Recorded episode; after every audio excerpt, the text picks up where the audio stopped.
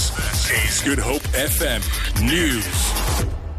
Die leier van die EFF, Julius Malema, het die aanklagte teen die minister van Finansies, Pravin Gordhan, as gefabriseer bestempel. Malema het die media in Johannesburg toegespreek na die party se sentrale komitee vergadering die naweek. Hy het egter gesê Gordhan moet bewys dat hy niks het om weg te steek nie. When it comes to SARS and its uh, allegations against Pravin, nothing will stick. The only thing which people can have legitimately against Pravin is his business interest. Minister of Finance having shares in Standard Bank or in the banks, yet he must still supervise an institution that must supervise the banks. Die tesourier wou nie kommentaar lewer op die DA se besluit om die heraanstelling van die voorsitter van die raad van die SAIL, Dudu Mjeni, in die hof te betwis nie.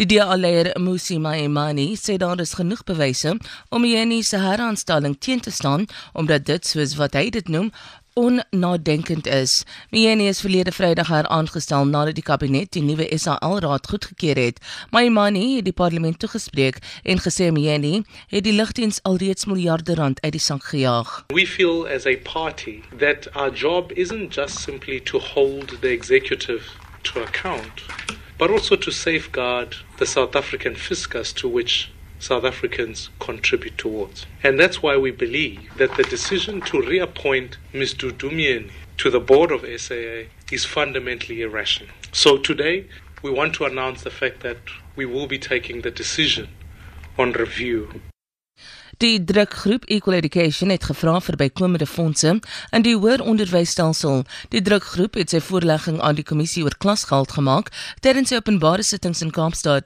Die kommissie het reeds sittings in 'n aantal van die ander provinsies gehou.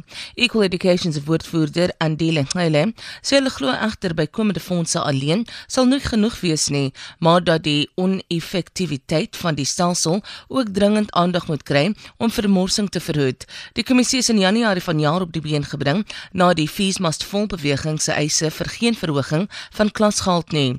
Die kommissie onder voorsitterskap van regter Jonathan Heer ondersoek die lewensvatbaarheid van gratis hoër onderwys. Vir die eerste keer in die geskiedenis van die G20 beraad is Afrika in die middelpunt van die byeenkoms se ontwikkelingsagenda geplaas.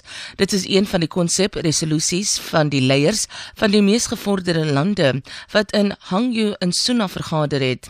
Hulle het ook ingestem om saam te werk om ekonomiese groei in Afrika te bevorder.